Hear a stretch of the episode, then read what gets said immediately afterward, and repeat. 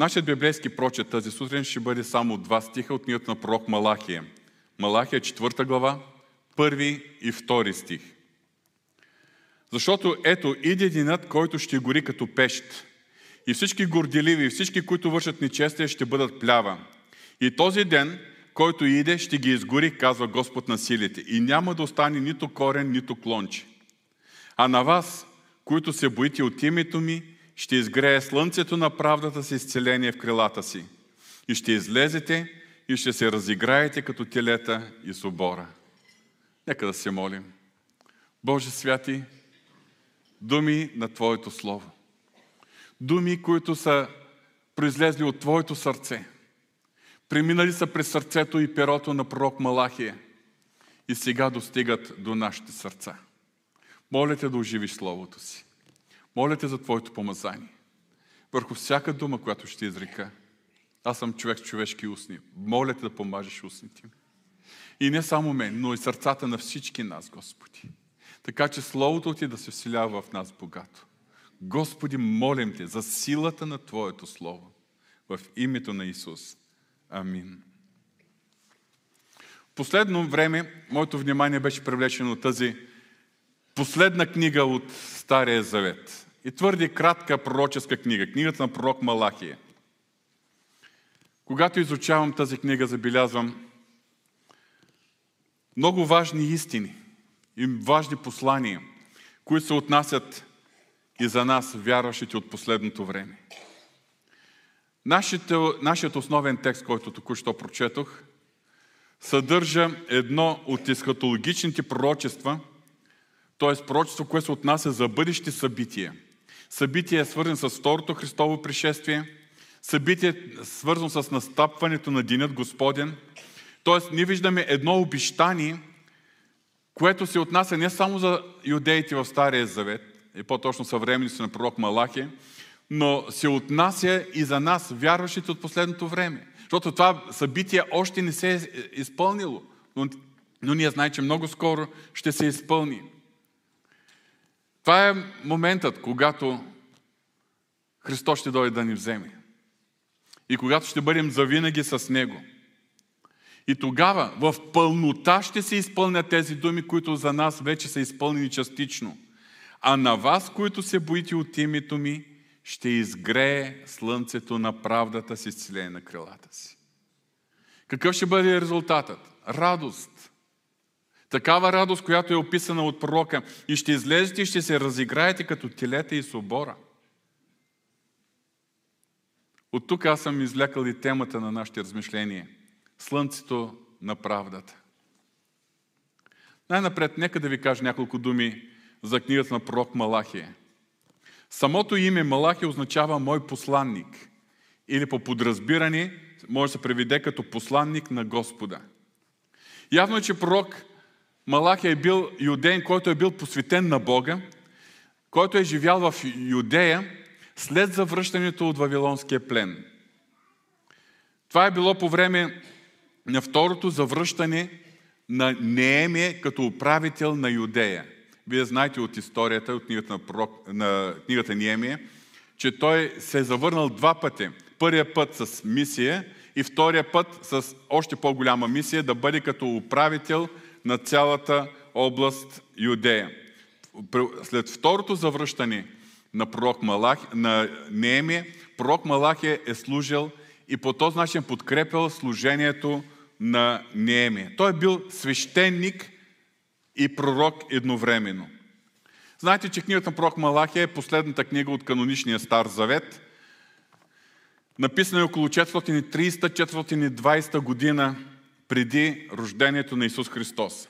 След книгата на пророк Малахия има още няколко книги, които са приети като неканонични, някои ги наричат апокривни книги, е, някои ги изучават, те имат своята стойност, историческа, културна, етнографска, е, имат своята стойност, но нямат качествата на боговдъхновено слово от Бога.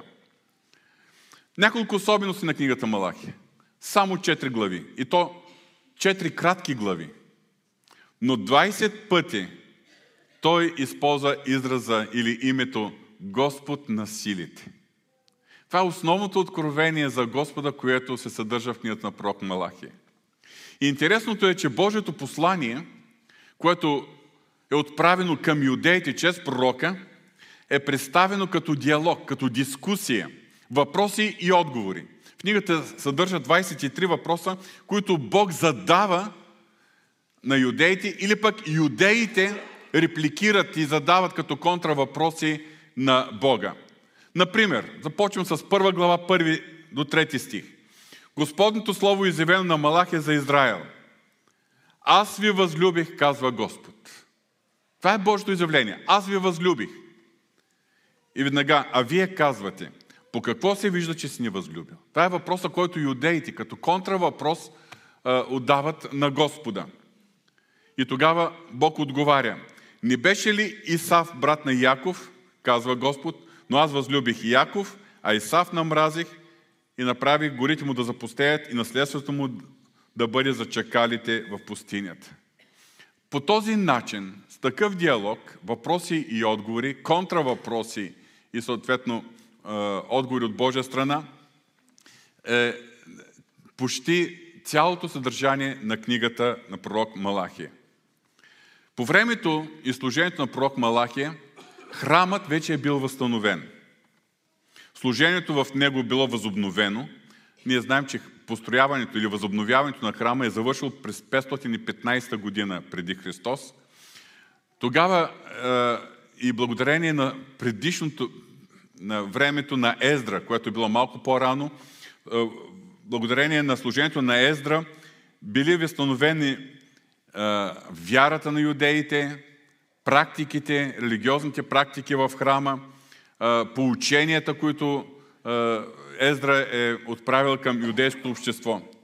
Но през следващите 30 години постепенно настанал период на отстъпничество. Отстъпничество, което е обхванало както свещениците, така и целият народ. И това е било около 433-430 година преди Христос. Ниеме е служил като областен управител по това време. Пророк Малахия го подкрепил, като се е поставил на духовната хладина, безразличието и апатията на юдеите. Това е било едно време, когато на първо място свещениците били покварени. Най-напред, точно към свещениците Бог отправя изобретителни думи чрез пророк Малахия. Нека да ви прочета няколко стиха, които са отправени към свещениците. Най-напред Малахия, първа глава, 6 стих. Син почита баща си и слуга господаря си. И така, ако аз съм баща, къде е почита към мен? И ако аз съм господар, къде е страхът от мен? Казва Господ на силите на вас, свещеници, които презирате името ми. Много тежки думи. Свещеници, къде е почита ви към мен? Свещеници, които презирате името ми. Бог ги изобличава, че те се отклонили от пътя на истината и са служили за съблазън на юдеите. Ето, например, във 2 глава 7 и 8 стих. Понеже устните на свещеника трябва да пазят знание и неговите уста народа трябва да иска закона, защото той е посланникът на Господа на силите. Това е длъжностната, длъжностната характеристика на свещениците. Бих прибавил и новозаветните служители. Но вие се отклонихте от пътя, направихте мнозина да се спъват в закона, извратихте завета, сключен с леви, казва Господ на силите изобличение към свещениците. Но след като свещениците са в такова духовно състояние, какво да се очаква от народа? И така, съвсем естествено е, че народът, който се завърнал от плена, след като няма истинско поучение, истинско мотивационно слово от страна на свещениците, народът се отстъпил от своята ревност към Господа. Това е бил период на, устъп, на устъп, устъпничество, на духовна апатия – ето в началото, както вече прочетах този стих, те ни били обидени в Божията любов. Бог им казва, аз ви възлюбих, а вие казвате, по какво се вижда, че си ни възлюбил? Споря с Бога. Откъде? Откъде да сме сигурни, че си ни възлюбил? Те били обхванати от духовна хладина, безразличие. Ето 3 глава 14 и 15 стих. Вие казахте, напразно служим на Бога. И каква полза, че сме пазили заръченото от Него и че сме ходили с жалеене пред Господа на силите. И сега ние облажаваме горделивите. Да, онези, които вършат беззаконие, успяват, даже изкушават Бога и се избавят. Забележете, юдеите Вместо да се радват, както векове по-рано Моисей ми е казал, кой народ е толкова велик като нашия народ, който има Бог толкова близо до себе си. Но в момента те се намират в друго състояние. На празно служим на Бога. Каква полза, че сме пазили за ръчното от Него? Сега облажаваме горделибите. Да, унези, които вършат беззаконие, те успяват. И понякога и отварям скобата и между нас, вярващите, като гледаме как вярващите с труд и пот изкарваме прехраната си, как вярващите преживяваме това или онова, разни трудности, изпитания, си казваме, погледни ни вярващите. Постъпват нечестно, далавери, непочтенност, ама успяват. Животът им е хубав. И в... също това е, може да бъде причината да бъдем разколебани. Бог специално изобличил юдеите за някои масови, масово практикувани грехове в обществото. Например, брачният завет бил масово нарушаван. По този въпрос е писано и в книгата на Ездра, също така и в Ниеме 13 глава е писано по този въпрос, но и в книгата на пророк Малахия ние разбираме, че юдеи, които са имали свои семейства, поради разселванията, там в онази територия са имало и други народи вече, които населявали територията на Юдея. И той, те виждали езичничките. Може би са били по-красиви, може би са били по-освободени заради езическия морал. И имало множество случаи, описано както в Ездра, в Нееме и в книгата Прох Малахия, когато иудеи мъже зарязват своите семейства, за да вземат жени езичнички. Ето, например, Малахия 2 глава, 11 стих. Юда постъпи коварно и гносота беше извършена в Израел и Иерусалим. Защото Юда оскверни светилището на Господа, което той обича и се ожени за дъщеря на чуж Бог.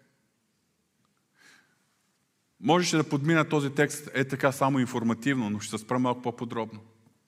Защото проблема с брачната вярност е проблем и за нас съвременните вярващи. Защото вярващи мъже са изкушавани от невярващи жени. Вярващи жени са изкушавани от невярващи мъже. Понякога вярващи младежи, момчета или момичета са изкушавани да предприемат брак с невярващ партньор. Защото вярващите са стремежливи, не са толкова отворени, даже някой може да използвате думата за дръстини, докато невярващите, те свалят звездите от небето. Те знаят как да флиртуват, те знаят как да привличат вниманието. Вижте, Словото Божие съвсем ясно казва, Юда оскверни светилището на Господа, което той обича и се ожени за дъщерята на друг Бог. И в Новия Завет съвсем ясно е казано, не се впрягайте заедно с невярващите. По-нататък, 14 до 16 стих. И пак казвате защо? Въпроса, който юдеите контрират Бога. И Бог отговаря, защото Господ стана свидетел между теб и жената на младостта ти, към която ти си поступил невярно. При че ти е съпруга и заветната жена. Защото ни направили той двамата един човек и ако и, да, ако и да имаше още от духа на живота. И защо е един? За да очаква на Божно потомство. Затова внимавайте в похотите си и да не постъпвате невярно към жената на младостта си. Защото казва Господ Израилевия Бог, аз мразя напускане.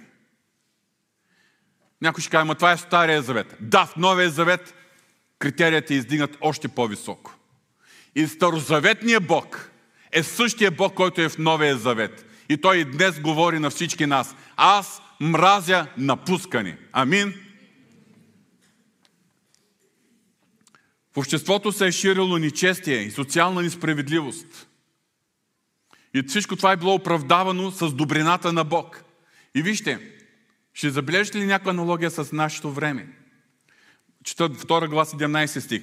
Дотегнахте на Господа с думите си, но, но пак казвате, с какво му дотегнахме? С това, че казвате, всеки, който върши зло, е добър пред Господа и той благоволява в тях. Иначе къде е Бог на правосъдието? Значи може да се върши зло и Бог ти благоволява. Спокойно, ние сме под благодата, ние сме под закон. Ние сме правени в Христос и няма проблеми. Трета глава, пети стих. И аз като се приближа към вас за съд, бързо ще заявя против магиосниците, против прелюбодейците, против тези, които се кълнят лъжливо, против онези, които огнетяват наемниците в заплатите им. Това се отнася за работодатели, ако има между нас, които имат е, работници, които огнетяват вдовицата и сирачето, и против онези, които ни продава чужденеца и не се боят от мене, казва Господ на силите. Юдеите били неверни и в десятъците и приносите. Това, което ви го казвам, не е за да ви манипулирам, давайте повече. Но забележете, свещениците, служащите в храма, са се издържали точно от тези десятъци и приноси. И Бог ги изобличава. Ще краде ли човек Бога? Вие обаче ми крадете и казвате в какво те крадем? В десятъците и в приносите. Вие сте наистина проклети, защото вие, да, целият този народ ми крадете. Донесете всички десятъци в съкровищницата, за да има храна в дома ми. Ами когато няма храна в Божия дом, свещениците ще трябва по други да се изкарат прехраната и няма да могат да бъдат напълно посветени на Божието дело. По този начин те косвено са спъвали Божието дело. И Словото продължава. И ме опитайте сега, казва Господа, Господ на силите, дали няма да ви разкрие небесните отвори и да излея благословенията си върху вас, така че да ни стига място за Него. И ако трябва да направя едно обобщение за обществото в това време, това е било време на духовно отпадане, апатия, униние, несполуки за юдеите.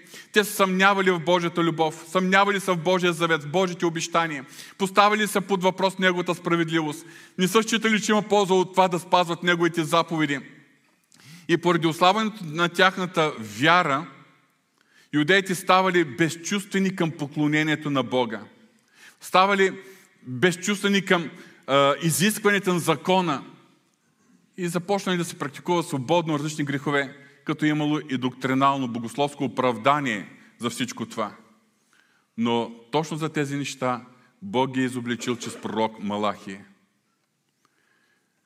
Но има едно изключително важно обстоятелство, на което искам да обърна вниманието ви днес. Въпреки духовния опадък, опадък въпреки хладината и апатията, в обществото на юдеите е имало един верен остатък един Божий верен остатък, който е бил под особеното внимание на Бога. Забележете 3 глава 16 до 18 стих. Тогава боящите си от Господа говореха един на друг. А Господ внимаваше и слушаше. И пред него бе написана възпоминателна книга за онези, които се бояха от Господа и които мислиха за името му. Тези ще бъдат мои, казва Господ на силите. Да, избрана скъпоценност деня, който определям. И ще бъда благосклонен към тях, както е благосклонен към, е, човек към сина, който му работи. Тогава отново ще разсъдите за разликата между праведен и нечестив, между онзи, който служи на Бога и онзи, който не му служи. Забележете, сред тази обща, бих казал, мрачна духовна картина – имало, е имало юдеи, които не са били погълнати от тази духовна хладина, които са можели да изплуват над повърхността, да бъдат различни, които са се бояли от Господа. И забележете, боящите се от Господа са си говорили. И Господ внимаваше и слушаше. Те са били под Неговото особено внимание. И пред Господа е била написана възпоминателна книга за тези, които се бояха от Господа. Особено внимание. Някой се притеснява повече от книгата, къде се пишат грехове. Не, не.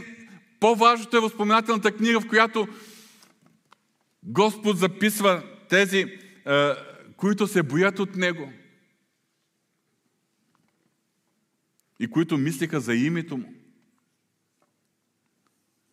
тази книга на пророк Малахия има и две месиански пророчества. Първото е в началото на трета глава. Само набързо ще спомена за първото. Втора глава завършва със следните думи, 17 стих. Дотегнахте на Господа с думите, но казвате, с какво ти дотегнахме? С това, че казвате, всеки, който върши зло е добър пред Господа и той благоволява в тях. И в този контекст, веднага в трета глава, идва първото мисианско пророчество от първи стих. Ето, аз изпращам вестителя си, който ще устрои пътя пред мен. Пророчество, изпълнено в лицето на Йоанн Кръстител. И веднага след тези думи изречението продължава. И Господ, когато търсите, неочаквано ще дойде в храма си. Да, ангелът на завета, когато вие желаете, ето иде, казва Господ на силите. Господ, когато търсите, когато очаквате, внезапно ще влезе в храма си. Ще дойде. Но първо вестителят. И веднага след това, от втори стих надолу, няма да чета целият текст, защото е дълъг, продължават пророчества, които са свързани с мисията, обаче свързани с неговото второ идване. Тоест, ще седне като... Тоест, но кой може да издържи в деня на пришествието му? Тук се говори за този денят Господен. Денят на пришествието му. И кой ще устои, когато той се яви?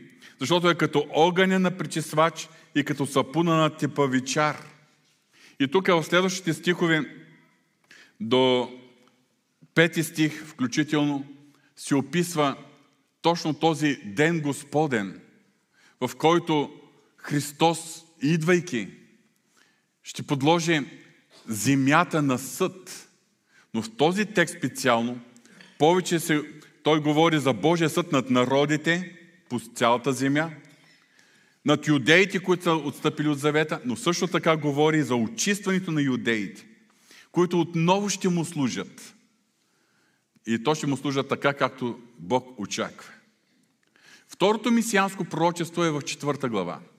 Първите стихове, от които прочетах още в самото начало. Това пророчество е изцяло есхатологично, т.е. отнася се изцяло за второто пришествие на Исус Христос. Отнася се за Денят Господен.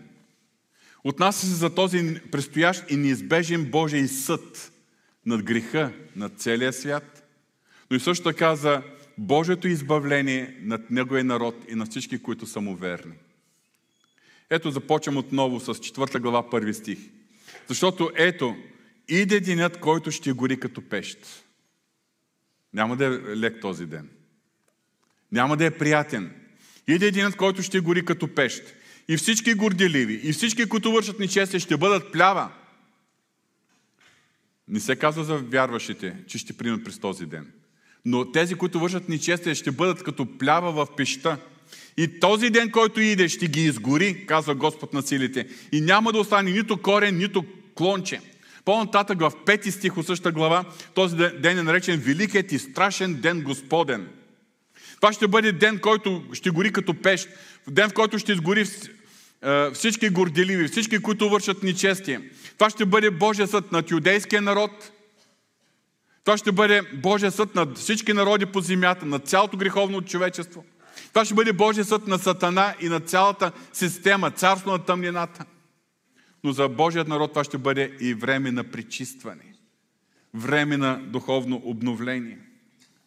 И точно тогава, когато настане този велик и славен, велик и страшен ден Господен, това ще бъде за едни страшен ден, пещ, огнена, но за други ще бъде ден на радост и на възторг. А на вас, които се боите от името ми, ще изгрее слънцето на правдата си изцеление в крилата си. И ще излезете и ще се разиграете като телци и сопора. По-нататък, без да разглеждам подробно, пророк Малах е записал пророчество за идването на пророк Илия, което сам Исус Христос отнася по-късно за Йоанн Кръстител, но което се отнася и за един бъдещ пророк, за който е записано в Откровение 11 глава, от 3 до 12 стих, но за, по този въпрос ще говорим с тези, които идват в сряда вечер на нашите богослужения, когато изучаваме книгата Откровение. Нашия фокус днеска не е толкова да изучаваме книгата на пророк Малахия, даже не е да навлезем в тези материя, която е свързана с книгата Откровение. Нашия фокус е върху Слънцето на правдата. Слънцето на правдата с изцеление в крилата си. Времето на пророк Малахия, скъпи брати и сестри, аз като го чета, като разсъждавам, вярвам, че вече и вие сте убедени, е почти напълно идентично с последното време, в което живеем. Няма да коментирам между аналог, аналогите между древното юдейско общество и съвременното общество, което се води като християнско. Нали? Цялата ни държава е християнска. Даже няма да коментираме някои аналогии с свещениците. Оставям този въпрос без коментар. Но няма как да не коментирам духовните тенденции, които ние вярващите изпитваме върху гърба си. Тези духовни тенденции, срещу които ние се борим, тенденциите на духовното охлаждане, апатията, летаргията, тенденцията за компромисното християнство, тенденцията за оправдаване на греха и компромисите с богословски аргументи и с вярване от труда. Всеки, който върши зло, е добър пред Господа и той благоволява в тях. Ако трябва да съм честен с вас, ще, кажа, ще ви призная, че не се притеснявам от процесите, които се развиват в света в този момент. Знаем, че живеем в последно време, пророкуване, виждаме белезите, пророкувани от Исус Христос и в свещеното писание, навсякъде около нас. Аз повече се притеснявам, че има процеси в този свят, които силно влияят на вярващите в църквата. И затова Божието Слово също ни предупреждава – Чета Матея 24 глава, думите на Исус Христос от 12 стих. Понеже ще се умножи беззаконието, любовта на мнозинството ще охладнее. Но повярвайте, но кажете ми вие, това нормално ли е? Това одобрява ли се от Исус Христос? Да, Христос пророкува, че така ще бъде. Но това означава ли, че не може да се успокоим? Еми, писано е, затова сме си сладка любов. Не защото следващите думи са но който устои до край, той ще бъде спасен. Други думи, който не устои срещу това течение, който не устои срещу това духовно охлаждане, срещу това охлаждане на любовта ми, какво ще, сла... ще стане? Защото който устои, той ще бъде спасен. Разсъждавайте, моля ви, скъпи брати и сестри. Убеден съм, че ако беше жив пророк Малахия днес, той би отправил същите, а може би дори и още по-строги изобличение към съвременните вярващи и църкви. Въпреки, че пророк Малахия си остава в Стария Завет и е пророкувал за времето на юдеите от своето време, аналогични, аналогични предупреждения и изобличения намираме и в Новия Завет. Ние, вярващите, които живеем в новозаветно време, особено вярващите, които живеем в последно време, ето, пророк Малак е предупреждавал юдеите в това време. Четвърта глава, първи стих. Иде денят, който ще гори като пеш. И всички гордели и всички нечестиви, които вършат нечестие, ще бъдат плява. Предупреждение за денят Господен. В Новия Завет също имаме предупреждение. Първо Солунци, пета глава. От първи стих надолу. А за годините и времената, братя, няма нужда да ви се пише. Защото вие добре знаете, че Господния ден ще дойде като крадец нощем. Когато казват мир и безопасност, тогава ще ги постигне внезапна погибел, като родилните болки на бременна жена и никак няма да избегнат. За някой това ще бъде сензация, това ще бъде ужас. Неподготвени. Но пророк Малахи насърчава точно тези, които се боят от Господа. Тези, които разговарят за Него и върху които е насочено Божието внимание за които Бог пише тази възпоминателна сила – и той се обръща към тях и казва, а на вас, които се боите от името ми, ще изгрее слънцето на правдата, изцеляй на крилата си. Слънцето на правдата. Това е самият Исус Христос. Тези думи са обещания за избавление на, на Божия народ от Божия съд, или по-точно на тези, които се боят от Господа. Ще бъдат избавени от Божия съд, или, както Божие Слово използва израза Божия гняв. Аналогично обещание имаме и ние, повярвалите в Новия Завет. Първо Солнце, пета глава в началото, Павел каза, за годините и времената няма нужда да се пише, защото знае, че Господния ден ще дойде като крадец нощем. Обаче по-надолу в четвърти си пише, но вие, братя, не сте в тъмнината, за да ви постигне онзи ден като крадец. Не сте в тъмнината. И по-надолу 9 стих. Защото Бог ни, ни е определил не за гняв, а да получим спасение чрез нашия Господ Исус Христос, който умря за нас, така че сме будни или спим да живеем заедно с Него. Затова насърчавайте се помежду си и назидавайте се един друг с тези думи, както и правите. На нас, новозаветните вярващи, които не сме в тъмнината, които сме будни и трезвени, използвам думи на апостол Павел, които прескочих и не почетах в този момент. Имаме същото обещание. Ние не сме определени за гняв, а сме определени за спасение чрез нашия Господ Исус Христос, чрез слънцето на правдата. Ние повярвалите още от сега сме подлъчите на това слънце на правдата. Ние сме огряни. Ние вече живеем, сме избавени от царство на тъмнината, сме преселени в царство на Божия възлюбен син. Лъчите на това слънце на правдата вече ни огряват. Но когато, когато дойде този момент, да го видим лице в лице, когато отидем при Него, тогава тези думи ще се изпълнят в цялата си пълнота за нас. Нека да ви припомня какво ни очаква там горе. Откровение 22 глава, 5 стих. Нощ няма да има вече и няма да има нужда от осветяване на светило и слънчева светлина, защото Господ ги осветява. Еми слънцето на правдата. Ние ще бъдем завинаги там с Него. Обаче, връщаме се отново на книгата Прок Малахи. Много явно, явно виждаме, че по времето на пророк Малахи е имало два вида юдеи. Едно мнозинство от юдеи, което е отстъпило от Господа, и едно мълцинство, което му е останало верно. Както във времето на пророк Малахи е имало юдеи, така и в настоящото време има християни, които са силно повлияни от тенденциите в света, от тенденция на духовно охлаждане, летаргия и апатия. Точно за това и в Новия Завет Исус Христос се обръща към нас. Нека си припомним само няколко израза от посланията, които Той отправя към седемте църкви в Азия. За църквата в Ефес. Но имам това против тебе, че си оставил първата си любов. До църквата в Лаудикия. Зная делата ти, че не си студен, нито горещ. О, да беше ти студен или горещ, така понеже се хладък, нито горещ, нито студен ще те изплюе от устата си. Ами за църква в Сардис, знае твоите дела, че на име си жив, но всъщност си мъртъв. Скъпи брати и сестри, това са духовни характеристики на християни. Такива, които се самоопределят като християни които са част от съответните църкви, които вероятно са преживяли някога Божията благодат, опитали са Господа, живяли са за Господа. Но постепенно, постепенно, в течение на времето, са се подали и общо течение ги отклонило от първата любов. Общо течение ги отклонило от живота на Христос в тях. Спомнете се за лозата и пръчките. Ние сме пръчки на лозата, но Словото казва, сам Христос предупреждава, че има пръчки, които са безплодни и подлежат на, не на подрязване за очистване, а за отрязване и премахване от лозата. Такива християни може да има между нас, не дай Боже. Не бих желал да, да, да си го помислям даже. Но те може да са между нас.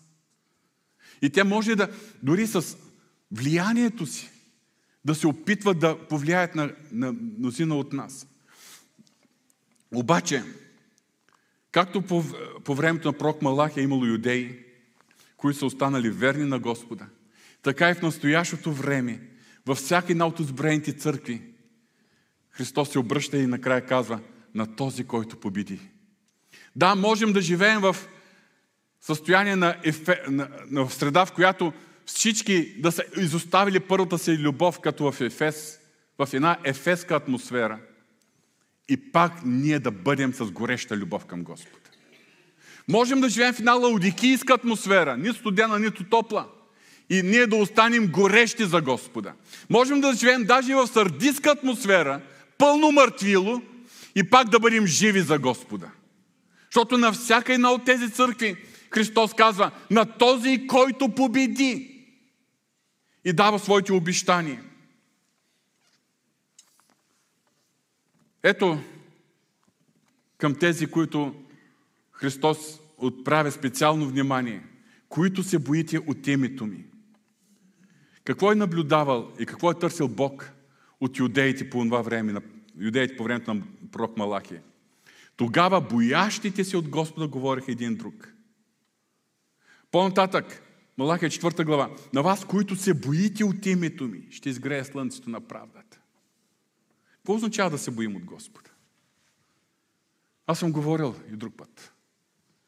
Тук не става въпрос за страх от Господа в смисъл на паника, цепеняваш страх, който ни кара да се притесняваме да се страхуваме от Бога, защото сме грешни, защото сме недостатъчни, защото Той е велик, защото Той е свят, защото не сме идеални и Той може да ни осъди, може да ни осъди и за вечността. Не, не говоря за такъв страх.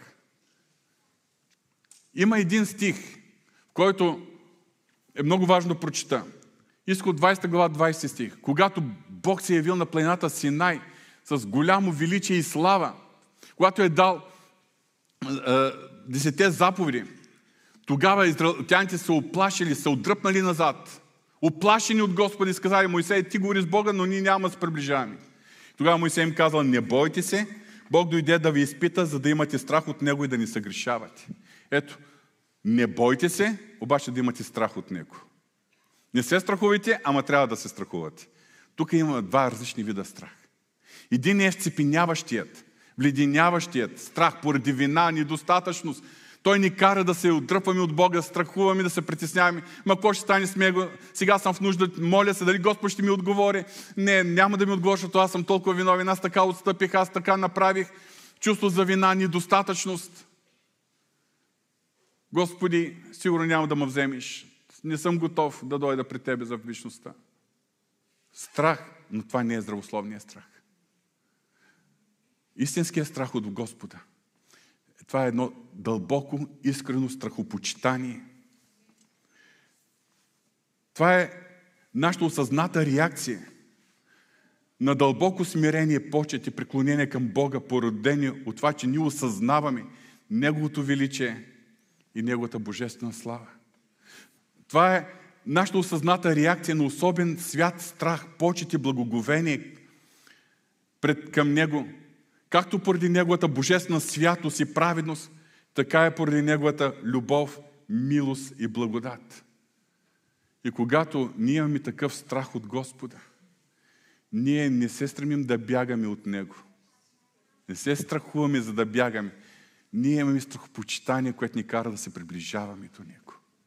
И ако има грях в живота да го оставяме. Ако съзнаем, че пътищата ни са пред Господа, прави да ги изправяме.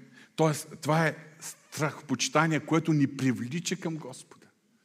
Точно такива юдеи Бог е видял по времето на пророк Малахия. Точно такива християни в настоящото време Бог очаква е, и наблюдава. Малахия 3 глава 16 стих. Тогава за боящите си от Господа. Тогава боящите си от Господа говориха един на друг. А Господ внимаваше и слушаше. И пред него бе написана възпоминателна книга на онези, които се бояха от Господа и които мислиха за името му. Забележете, Господ внимаваше и слушаше. Обеден съм, че това са били юдеите, които истински са радвали Божието сърце. Но това са и днешните християни, които истински радват Божието сърце. И затова на вас, които се боите от името ми, ще изгрее слънцето на правдата с изцеление в крилата си. И ще излезете и ще се разиграете като телета и собора. Скъпи брати и сестри, приемете този стих, тези думи на Бога, че пророк Малахия, като стих на църквата ни за 2024 година. На вас, които се боите от името ми, ще изгрее слънцето на правдата с изцеление в крилата си. И ще излезете и ще се разиграете като телета и собора. Като след малко, като завърши богослужението, всеки ще получи картичка. От една страна ще бъде изписан този стих, да ви напомня, през цялата година. От друга страна ще намерите индивидуален стих, който ще получите. И аз се моля Бог да говори на сърцата на всеки един от нас чрез Словото си.